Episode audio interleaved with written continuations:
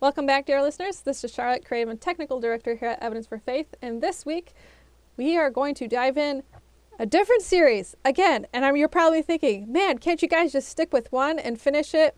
Well, I would, but we're having we're having a problem. It's a good type of problem. It's the one where we are so busy, and Michael needs to prepare and travel and speak to a whole bunch of people, and we don't have time to record a new episode. Fortunately, I've gone back into our archives and we did find a recording from a very popular series that is back by demand. Michael actually taught on this recently, and it's his whole lesson on Jonah. This is a nine lesson series, so we have the full series recorded. So the next nine sessions will be one fully complete series, and there is much rejoicing. Um, there is also a PowerPoint worksheet that will go with this. So as always, you can check out the website for that. It might not be ready by the time I post this first one, but it will be coming, and I'll be posting that on all our social medias and on our newsletter. So if you're not on those yet, um, you can go ahead and find us there or sign up to, on the newsletter on our website, evidenceforfaith.org. As always, you can directly support this broadcast and keep it free by donating at evidenceforfaith.org/give. And with that, here is Michael Lane and the first session of Jonah.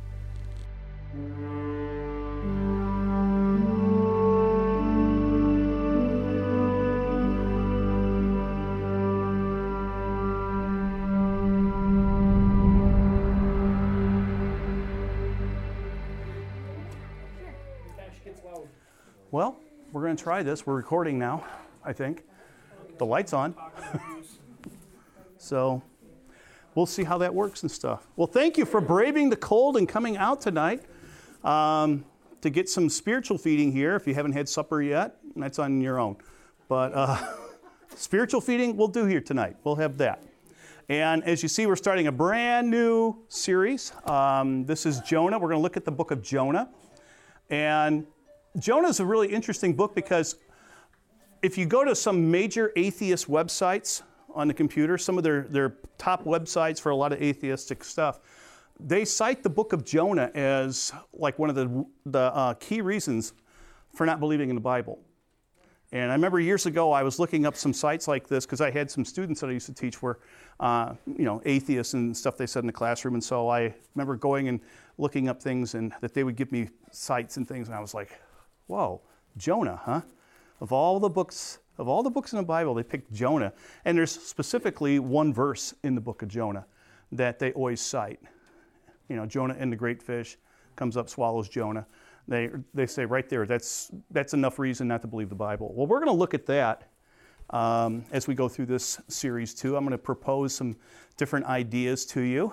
Um, but this is a book that it's, it's one of my favorite books of the Bible. For one, it's short.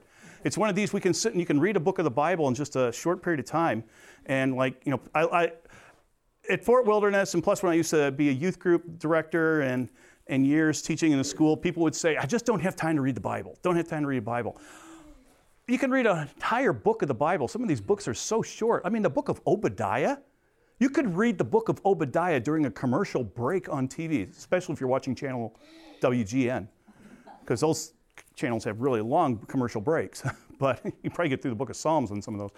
Uh, but you can definitely read through Jonah pretty quick too, because it's only four short chapters. It's very fast moving. It's a really interesting book. Tonight we're just going to get into, believe it or not, just the first three verses, pretty much. But I thought probably the best thing that we should do tonight would be let's just read through the book first. That won't take that much time. But I think, because um, some people probably have never read the whole book, and if we're going to be talking about it and learning about it, I thought that should be the, the area where we start. So let's begin by just reading through the book of Jonah. And I love this, this stand that my Bible's on. yeah, that I have to hold hold this. So what's happening is this my Bible is too too heavy for the, the stand that we have. It's shrinking down. But we're going to go through the book of Jonah. Um, let's open in prayer first, then we'll dive right in this, and then we'll take a look at the, um, the first three verses in particular. Father, we do thank you so much for this time that we can have, that we can come together as member of your family. Lord, and just open up your word and let your, your spirit speak to us. There is power in your word. Your word is true. And Lord, this is a book that is often ridiculed as being a false book. But Lord, help us to see things and help us to understand what is going on with this missionary named Jonah. As we explore this, and we just ask that your Spirit would just speak to our hearts, open up our minds, and just teach us something, Lord, we ask in Jesus' name. Amen. So, the book of Jonah, starting in the first verse, I guess I'll just pick up my Bible, it's easier that way. And you can follow along now. I'm reading in the English Standard Version. Um, you might have different translation. Um, those of you who have listened to me for many years, you know I'm a, I love the English Standard Version because it's a, word for word translation. So, um, and it's written on a lower reading level so people can understand it. So let's take a look, Jonah chapter 1. Now the word of the Lord came to Jonah, son of Amittai, saying, Arise, go to Nineveh that great city and call out against it, for their evil has come up before me. But Jonah rose to flee to Tarshish from the presence of the Lord. He went down to Joppa and found a ship going to Tarshish. So he paid the fare and went on board to go with them to Tarshish, away from the presence of the Lord. But the Lord hurled a great wind upon the sea, and there was a mighty tempest on the sea, so that the ship threatened to break up. Then the mariners were afraid, and each cried out to his God. And they hurled the cargo that was in the ship into the sea to lighten it for them. But Jonah had gone down into the inner part of the ship and had laid down and was fast asleep. So the captain came to him and said, What do you mean, you sleeper? Arise, call out to your God. Perhaps the God will give thought to us that we may not perish. And they said to one another, Come, let us cast lots, that we may know on whose account this evil has come upon us. So they cast lots, and the lot fell on Jonah. Then they said to him, Tell us on whose account this evil has come upon us. What is your occupation? Where do you come from? What is your country? And of what people are you? And he said to them, I am a Hebrew. I fear the Lord, the God of heaven, who made the sea and the dry land. Then the men were exceedingly afraid and said to him, What is this you have done? For the men knew that he was fleeing from the presence of the Lord because he had told them. Then they said to him, What shall we do to you that the sea may quiet down for us? For the sea grew more and more tempestuous. He said to them, Pick me up and hurl me into the sea, and the sea will quiet down for you. For I know it is because of me that this great tempest has come upon you. Nevertheless, the men rowed hard to get back to dry land, but they could not, for the sea grew more and more tempestuous against them. Then they called out to the Lord, O Lord, let us not perish for this young man's life, and lay not on us his innocent blood, for you, O Lord, have done it as it pleased you. So they picked up Jonah and hurled him into the sea, and the sea ceased from raging. Then the men feared the Lord exceedingly, and they offered a sacrifice to the Lord and made vows. And the Lord appointed a great fish to swallow up Jonah. And Jonah was in the belly of the fish three days and three nights. Then Jonah prayed to the Lord his God from the belly of the fish, saying, I called out to the Lord out of my distress, and he answered me. Out of the belly of Sheol I cried, and you heard my voice. For you cast me into the deep, into the heart of the seas, and the flood surrounded me. All your waves and your billows passed over me. Then I said, I am driven away from your sight, yet I shall look I shall again look upon your holy temple. The waters closed in over me to take my life. The deep surrounded me. Weeds were wrapped around my head. At the root of the mountains, I went down to the land whose bars closed upon me forever. Yet you brought me up my life from the pit, O Lord my God. When my life was fainting away, I remembered the Lord, and my prayer came to you into your holy temple. Those who pray, pay regard to vain idols forsake their hope of steadfast love. But I, with the voice of thanksgiving, will sacrifice to you. What I have vowed, I will pay. Salvation belongs to the Lord. And the Lord spoke to the fish, and it vomited Jonah out upon the dry land. Then the word of the Lord came to Jonah the second time, saying, Arise and go to Nineveh, that great city, and call out against it the message I will tell you. So Jonah arose and went to Nineveh, according to the word of the Lord. Now, Nineveh was an exceedingly great city, three days' journey in breadth. Jonah began to go into the city, going a day's journey, and he called out, Yet 40 days, and Nineveh shall be overthrown. And the people of Nineveh believed God. They called for a fast and put on sackcloth from the greatest of them to the least of them the word reached the king of Nineveh, and he arose from his throne, removed his robe, covering himself with sackcloth, and sat in ashes. And he issued a proclamation and published through Nineveh By the decree of the king and his nobles, let neither man nor beast, herd nor flock taste anything. Let them not feed nor drink water, but let man and beast be covered with sackcloth, and let them call out mightily to God. Let everyone turn from his evil way and from the violence that is in his hands. Who knows? God may turn and relent and turn from his fierce anger so that we may not perish. When God saw what they did, how they had turned from their evil way, God relented of the disaster that he said he would do to them, and he did not do it. But it displeased Jonah exceedingly, and he was angry. And he prayed to the Lord and said, O Lord, is this not what I said when I was yet in my country? That is why I made haste to flee to Tarshish, for I knew that you're a generous God and merciful, slow to anger and abounding in steadfast love and relenting from disaster. Therefore, now, Lord, please take my life from me, for it's better for me to die than to live. And the Lord said, you do well to be angry.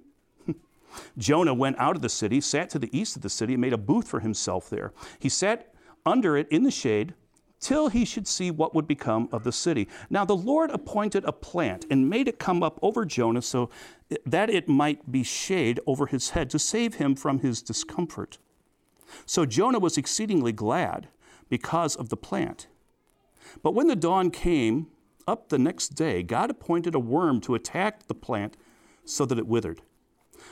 When the sun rose, God appointed a scorching east wind, and the sun beat down on the head of Jonah so that he was faint, and he asked that he might die, and said, It is better for me to die than to live.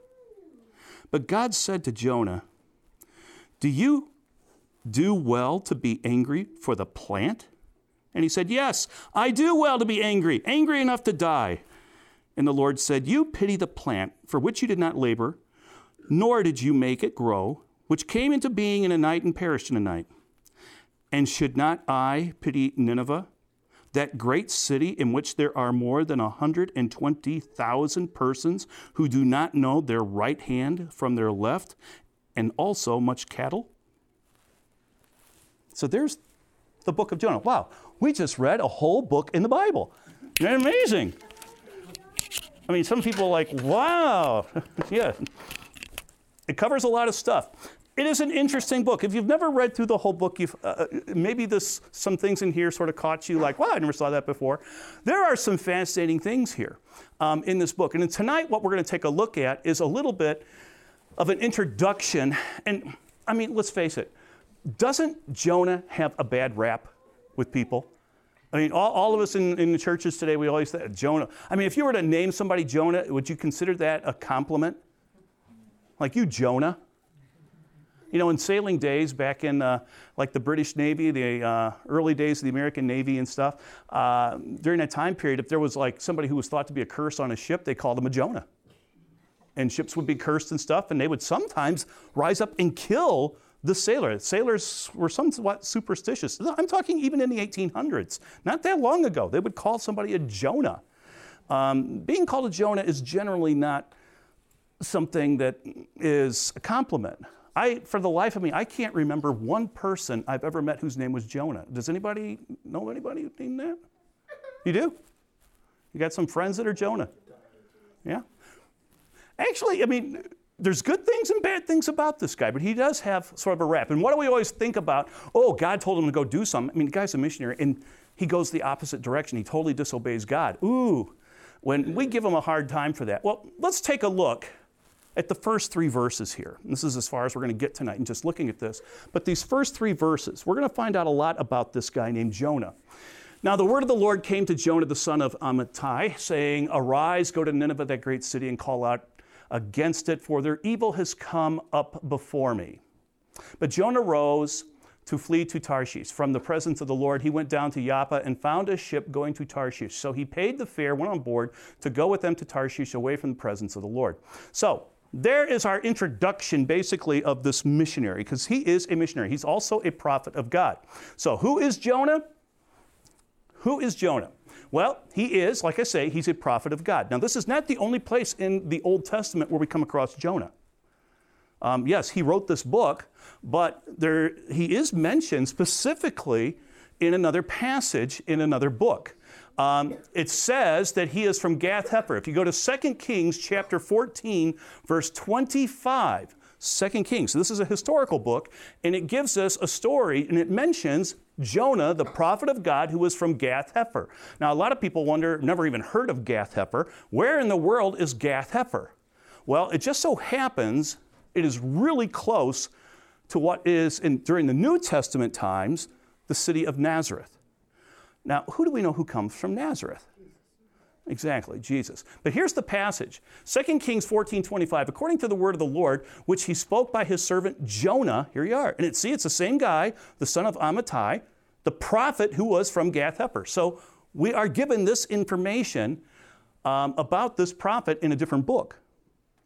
I, I find this book, and if you've seen the advertisements advertising this class, I'm going to be talking about the, the Christological um, significance of this book and the parallels. What I'm going to be showing you in the next few lessons as we go through this, there is a lot of parallelism between Jonah, believe it or not, and Jesus the Messiah. There's a lot.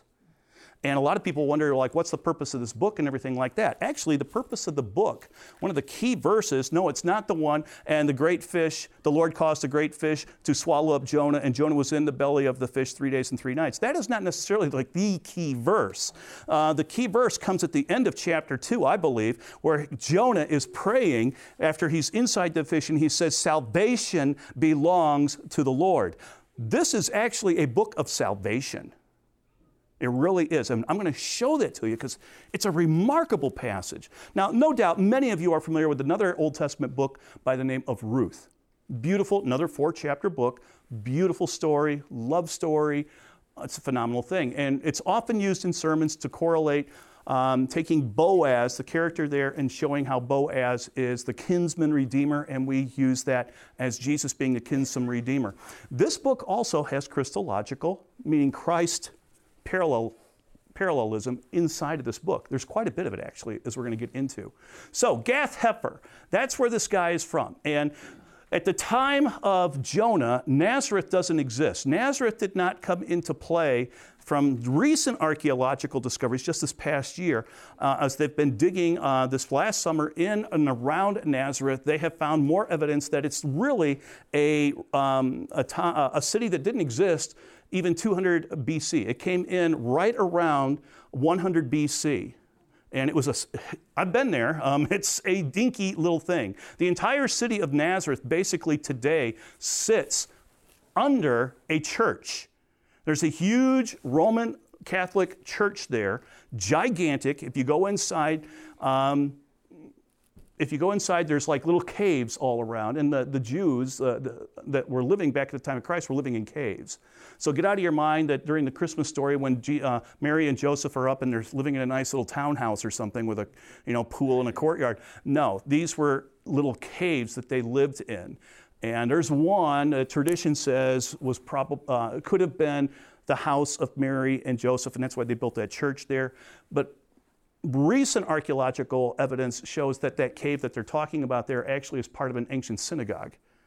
Um, that it wasn't that cave, but it's no one knows what cave it was. There's a bunch of them all around, and um, I even went inside one of these little caves. I was given uh, permission to go inside. I took some photographs and and stuff inside the cave. Remember when we were there? And did you go inside when you were? Yeah. You climb, climb down inside the thing? Yeah, it's really cramped little thing. Well, Gath Hepher is very close to where Nazareth eventually is going to come from, or come up to be. So that's where this is at. To give you an idea on a map, I'm showing you a map here of uh, Palestine at the time of Christ, and you have the, uh, yeah, uh, the Sea of Galilee, which is up here. So, Jesus of Galilee, as he's often called, you can see where Nazareth is right over here, uh, about 10 miles or so from the Sea of Galilee. Um, and if you go just a little bit up, this is a very, very hilly area. Very beautiful rolling hills, valleys in between, very fertile. Uh, Cana is just a little bit to the north, uh, just maybe about two miles or so to the north. Um, and Gath Hepher uh, was just in that same area, in between Nazareth and Cana, was just, just on the outskirts of Nazareth. So, showing you a picture, this is the area. Gath Hepher has never been uh, excavated. We're not absolutely sure, archaeologists are not 100% sure where it's at, but from ancient writings and stuff, we know it's somewhere in this, probably this valley area here. So this is, I'm taking a picture here. This is very close to Nazareth, and taking a picture just a little bit to the north, and just that area right in there. Somewhere in there is where this was. But just giving you an idea of the landscape, you can see it's very mountainous like in the back, but we're in a beautiful valley. This is where Jonah is from. He's a prophet in the northern kingdom. Now, that's important to know too. If I go back to the map a second, um, let's see. I want to go back. I'm going to go back this way. Oh, that's going forward. There we go. If we go back, if you'll recall, at the time of Jonah now, the book of Second Kings, where we get this reference, the nation of Israel has been divided. There's the David monarchy called Judah, to the south, so it's down in this area down in here.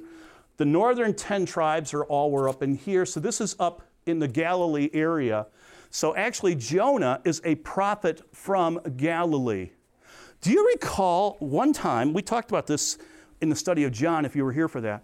We talked about this. Do you remember Jesus one time being accused by the Pharisees about being a prophet, and the Pharisees, um, I believe it was Nicodemus, made some comment, and they said to Nicodemus, the uh, Caiaphas probably said to him, um, Check for yourself. When has there ever been a prophet come from Galilee? Do you remember that? There was one. Of course, these people who were doing this with Jesus were Sadducees. Sadducees didn't take the Old Testament um, later books, the books of history and stuff, and, and use them. They ignored them. Um, they didn't say that they were Word of God and stuff. But yes, there's definitely a prophet from Galilee in the Old Testament, and it was Jonah. I just find it so fascinating that he's from the same place, roughly, that Jesus grew up and walked around and played in, the same area. So that's where this is at. So um, gives you a location a little bit. So he's a prophet for the northern tribes for the kingdom of Israel. And if you recall, if you've studied uh, and uh, read the books of First and Second Kings, Judah the kingdom of Judah stayed pretty much close with David, but the northern tribes, you know, they went against David and they basically had one bad king after another. They always were walking away from God. They worshiped many idols. Jeroboam the first was their first king who rebelled against Rehoboam, the son of Solomon, and he introduced idol worship and it just went rampant after him. Till you get to Ahab, who was really into it with Jezebel and others that was the area where Jonah was at. He was in the country that was really into idol worship. So you need to understand a little bit of the background of this guy as we explore where he's from and what he was doing as a prophet so to give you an idea now, when he worked, Jonah worked, he was a prophet of God during the reign of King Jeroboam. We get that from that passage in Kings, uh, in 2 Kings. So we know when Jeroboam basically lived, Jeroboam was king around 793 to 753 BC. This is Jeroboam second, not Jeroboam the first, but Jeroboam the second. Uh, the first was um, just after Solomon's death. So, this is the span of time we see right here. Now, using a little bit of world history with you, or ancient history, to show you what's going on, here was David. Here's the divided kingdom at the time of uh, the end of Solomon's reign. Rehoboam becomes king. The kingdom, uh, Jeroboam I leads the coup, the kingdom splits. So, Jonah is up in this area with the northern uh, tribes of Israel, and he is a prophet there during this time period. This is before the massive Assyrian conquest that came in 722 and destroyed all of the northern kingdom and removed the 10 tribes in the north and scattered them to their today lost, they're called still, the 10 lost tribes of Israel. The Assyrians did that in 722. Now, this I found fascinating to see where Jonah is right before that.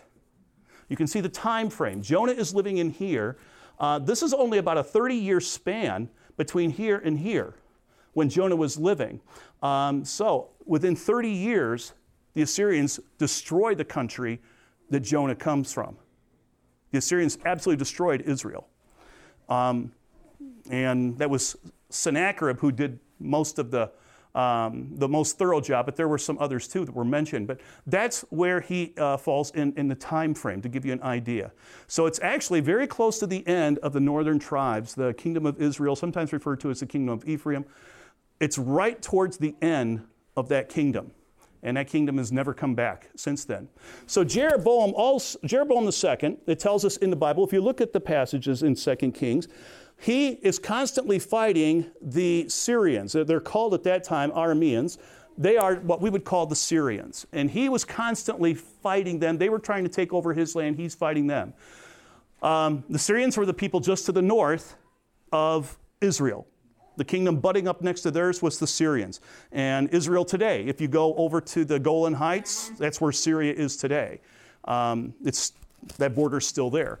So there are invaders coming down from Syria into, uh, into Israel and raiding quite commonly. Assyrians had been doing this, but also the, uh, not just the Assyrians, the Syrians were the big threat at the time of Jonah. They were the big threat. Um, also, what's happening to Assyria? Assyria which is where Nineveh is found, Assyria at this time in ancient history has become a very weak nation. Now they're about to take over the world, but at this point, the Assyrians, if you study uh, Assyrian history, they were sort of nomadic and, and tribe like back around the time of David, and then they started organizing themselves. They became a very powerful kingdom very quickly. They rose up. At the height of their kingdom, it seemed like, all of a sudden they fell internally. They weren't invaded from the outside, their, in, their nation collapsed from within. And they sort of slumped down, and it's during this slump that's when Jonah comes. Then 30 years later, they come up and they actually conquered much of the, um, the um, Middle East. They, they took almost everything the Assyrians did. So at the time of Jonah, though, and this is very important, I mean, this is really important to catch this time frame, because what I'm going to show you in the future, in some uh, future lesson here, why did the Syrians' con- uh, uh, country, why did it collapse internally, has a lot to do with what's going on with God's timing with Jonah. God has appropriate times for everything. I mean, the book of Ecclesiastes says this, but God does. He, he's not a God of random, He's a God of specifics, and He has this all timed out perfectly for when Jonah arrives. It is remarkable what you're going to see, what historians have found happening in Nineveh when Jonah comes. It's, it's a remarkable thing. But who are the people of Nineveh? I mean, we hear about Nineveh. Obviously, they were scary people because Jonah doesn't go there. I mean, what's his message? He's supposed to go there and tell them, hey, God's going to destroy you guys because you're evil.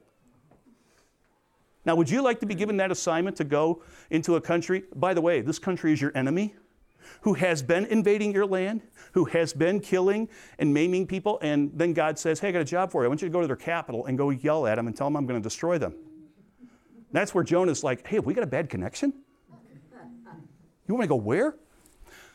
So let me show you a little bit of why Jonah went the opposite direction.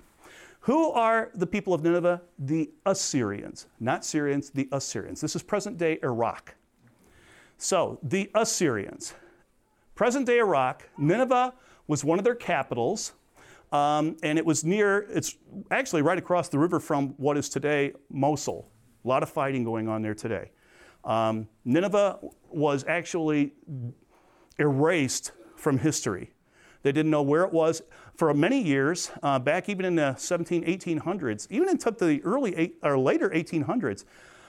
Uh, critics thought that Nineveh was a mythical city. It didn't exist. Well, archaeologists found it, and you can gather from, this, from chapter 4 this is a big city. It says 120,000 uh, people who don't know their uh, left hand from their right. And what does that mean? I'll explain to you too as we go through this. But this is a big city, 120,000 people at that time in ancient history. That'd be like one of the largest cities in the world. Mm-hmm. And they have found it there. It's across the river from Mosul. They've been excavating it out. Then, as ISIS came into power, a lot of that has been destroyed. The ISIS people have been going in and destroying a lot of uh, the remains of this city. But that's where it was. So, to give you an idea, this is the Assyrian Empire at its height. Actually, this comes after Jonah. This was under Sennacherib, um, who was at the time of Hezekiah. Um, he comes, but this isn't so long after Jonah. But the Assyrians had come over. You can see, like, um, this would be Iran over here. This is Iraq. And um, Babylon, being right here, would later on become a capital of the uh, Chaldeans or the, the um, Babylonians, of course. Nineveh is way up to the north, as you see. It's way up here, and it's right on the Tigris River. Um, and I'll show you, show you some other things in future lessons about that, some of the excavation that's been done there. It's remarkable what they have found. But um, that's where the city was. Now, where is Jonah living? Gath Hepher. Where was Gath Hepher? Okay, Gath Hepher is here's the Sea of Galilee, just a little bit to the west of here. So this is where he was supposed to go. So he would have had to take these routes the roads to go up this way to do this. Of course, he's going to do the opposite. He's going to go to Tarshish, which I'll show you that's the opposite direction. But um, the Assyrians, what they had done is they, at, at the height of their empire, they conquered everything except, and there's a little gray circle right where Jerusalem is, they never conquered Jerusalem. It was the only defeat they ever had was Jerusalem. They conquered everything else, and they went in, they conquered Egypt, so, this, when they came down and conquered the 10 northern tribes, right 30 years after Jonah, they came all the way down and they conquered all the way through here. They just did a remarkable job of killing everybody and taking over much of the world. Um, but that shows you the Assyrian Empire. And so they were constantly raiding. Now, remember, Jeroboam was fighting, Damascus is the capital of, of Syria, and so they were constantly fighting in here. Uh, Nineveh is way over here. So these people um, are quite a distance from where the Syrians, Jeroboam II is at war with the Syrians, fighting in this area. Jonah is told, forget these guys, I want you to go over here. So that's a long distance to travel and stuff. Now, who are these Assyrians? Who was it God said, I want you to go tell them I'm going to destroy them? Let me give you a little background now of the Assyrians. Historians tell us that they were probably the most evil culture that has ever existed in man's history. And that's quite a title to have that. How do they base that? Well, from archaeology, but also from writings. Not just from writings outside of countries, but even the Assyrians, what they wrote about themselves. A lot of this has been excavated. I'll show you in a second where they've um, where some of this is taken. But they were without a doubt, one of the most, if not the most, cruel nation ever to come along. Um, I'm going to show you some pictures here, some reliefs.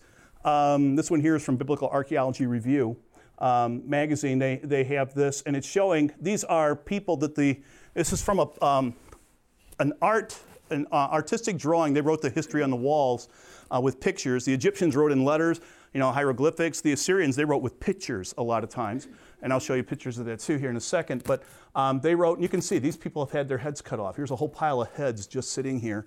So they executed people like that, and they're presenting the heads to uh, some commander who's erased from this thing here. Um, they will eventually destroy the upper kingdom of Samaria, the kingdom of Israel. They will annihilate it um, and disperse the 10 tribes eventually. Um, and that's where we get the 10 lost tribes. It's are even called today the 10 lost tribes of Israel. Um, they're not erased from history. God knows where they are because in the book of Revelation, with end time prophecies, the 10 tribes have a role to play. And it's really interesting if you haven't followed this kind of thing, but there is a strong scientific endeavor going on right now trying to find people who are from these tribes. And they're using DNA. There's been a couple of books now published on this just in the last couple of years. People are trying to find the 10 tribes, and they're trying to use uh, the human genome to find it. And they are finding things like this. So they are going to come back, yeah.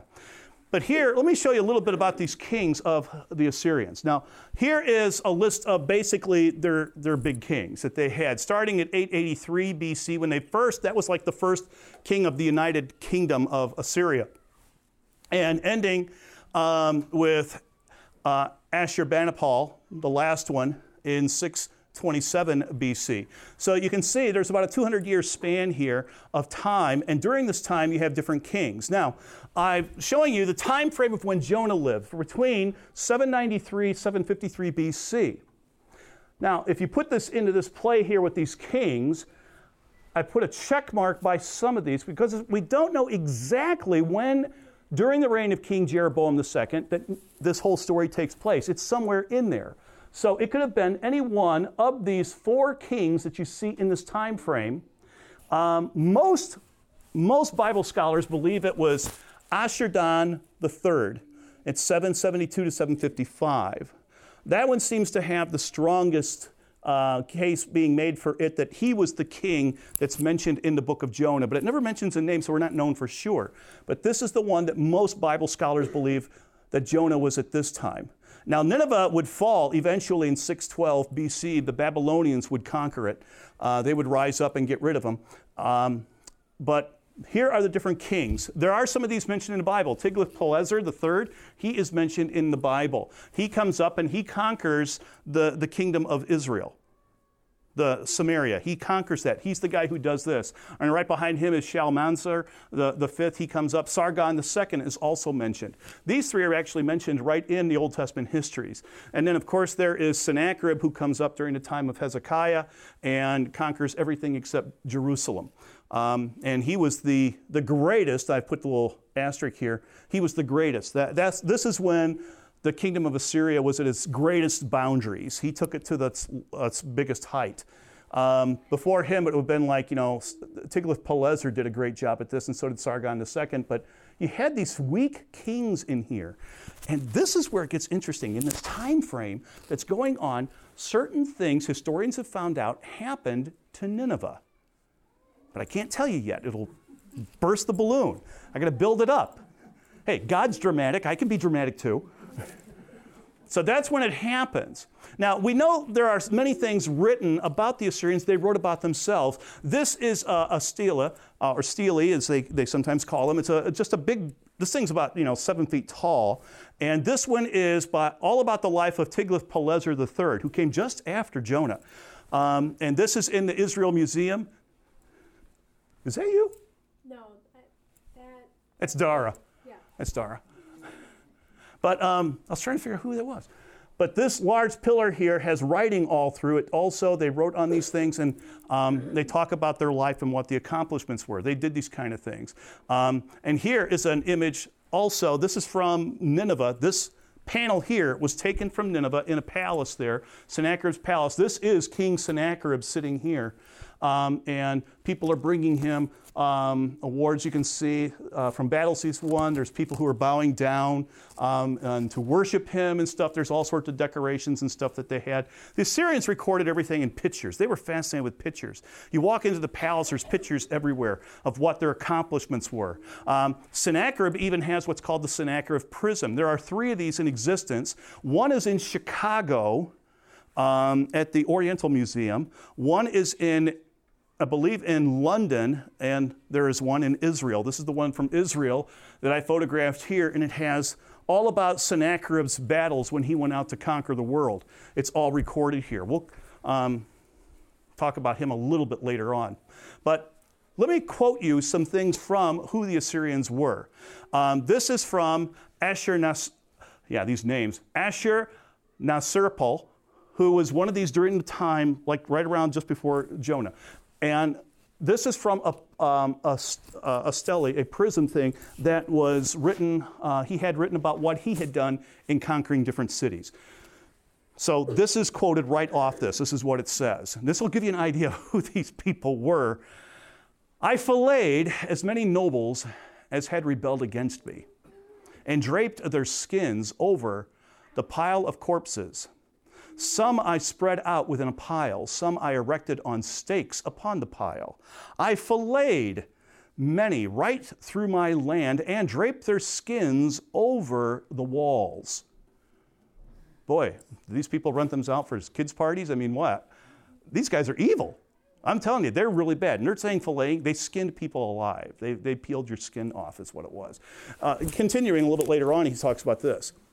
I felled 50 of their fighting men with the sword, burnt 200 captives from them, and defeated in battle on the plain 332 troops. With their blood, I dyed the mountain red like wool, and the rest of them the ravines and torrents of the mountains swallowed. I carried off captives and possessions from them.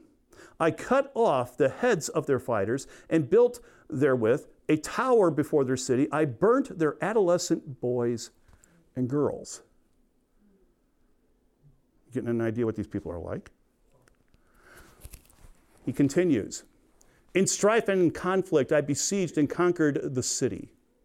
I felled 3,000 of their fighting men with the sword. I captured many troops alive. I cut off some of their arms and hands. I cut off of others their noses, ears, and extremities. I gouged out the eyes of many troops. I made one pile of living and one of heads. I hung their heads on trees around the city. Wow. And here are some images.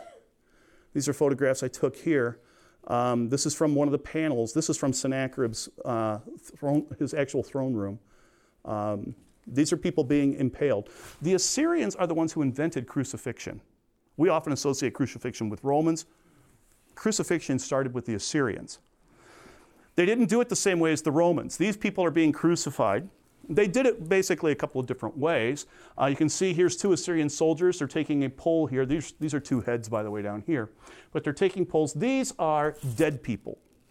They're taking the dead people and they're putting um, poles up underneath the rib cage and lifting them up. Do you remember in the book of Esther? There's Mordecai and Haman. Haman does not like the Jew Mordecai.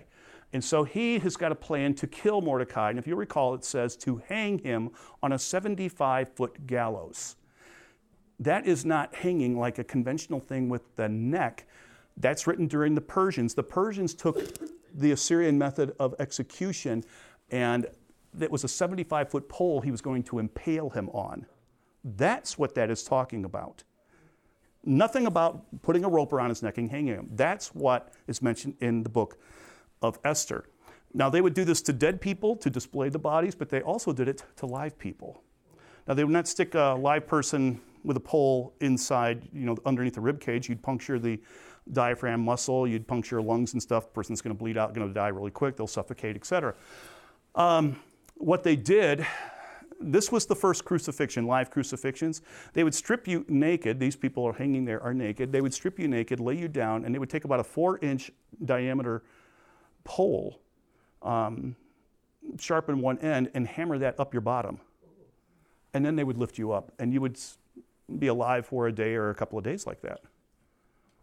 That was the first crucifixion.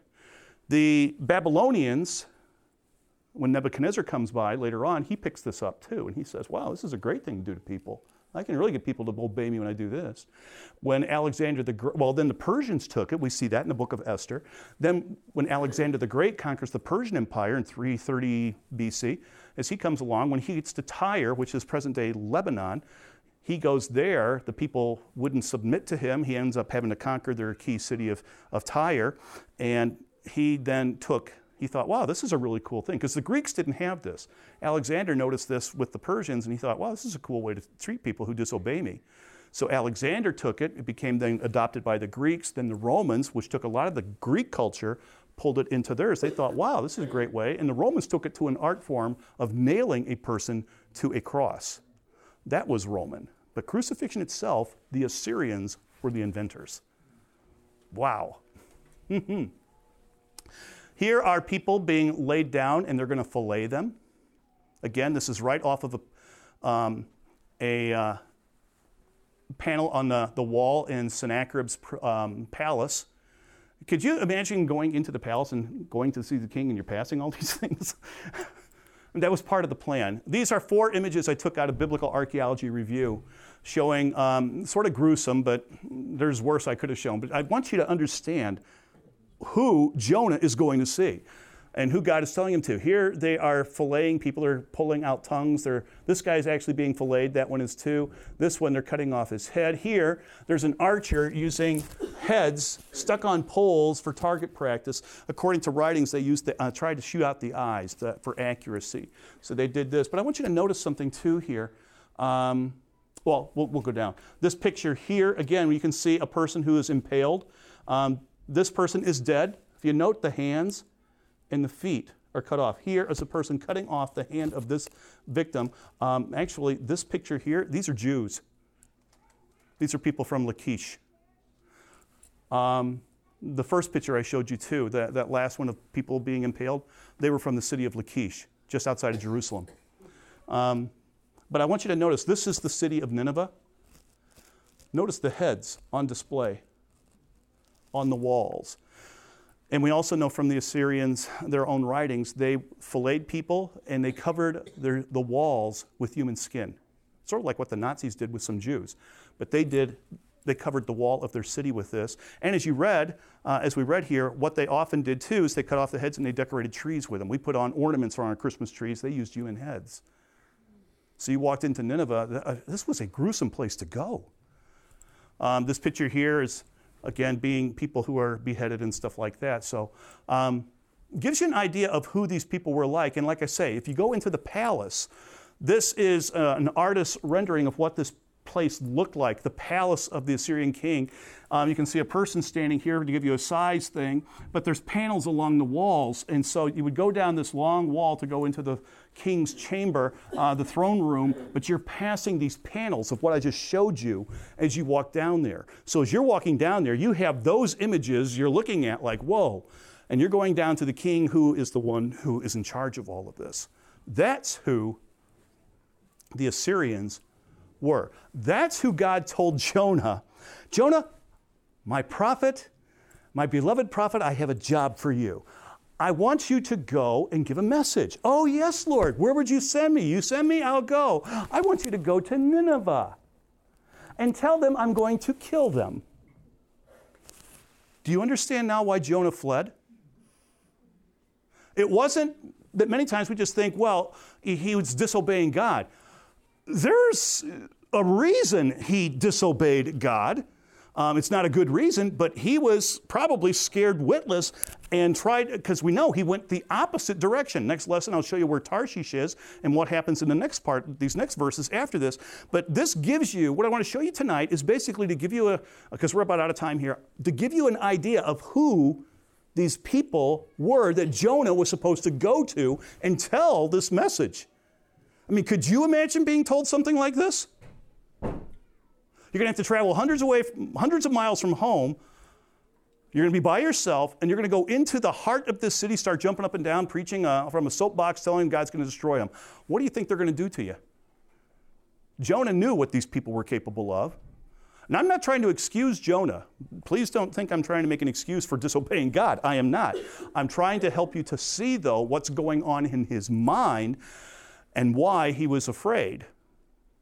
That's what it's all about. So, with that, that's as far as we're going to get tonight because, like I say, we're out of time already. Man, that went fast. Holy cow. Have I really been speaking over 45 minutes? My wife is saying, yeah. but yeah, that's the end of this one. We'll, uh, let's pray, then uh, we'll just, uh, what we do here then, we eat treats, we just sort of socialize for a while and just enjoy and uh, just take some time and we'll do that. Father, we thank you so much I thank you for every person who's come here tonight, and I just ask that you just, again, help us to see things as we explore your word. Lord, we're not making excuses for Jonah, but we are becoming aware of what it was like at that time period with what you asked him to do. And this is a phenomenal book. It is a book of salvation. And as we go through this, uh, Lord, I pray that you use me to, to make it very clear and, and very easy to understand how this book actually relates, and it is a book of salvation. So please uh, keep everybody safe. We thank you for the treats we have here tonight. Bless those to the nourishment of our body also. And God bless all who came in Jesus' name. Amen. Thank you.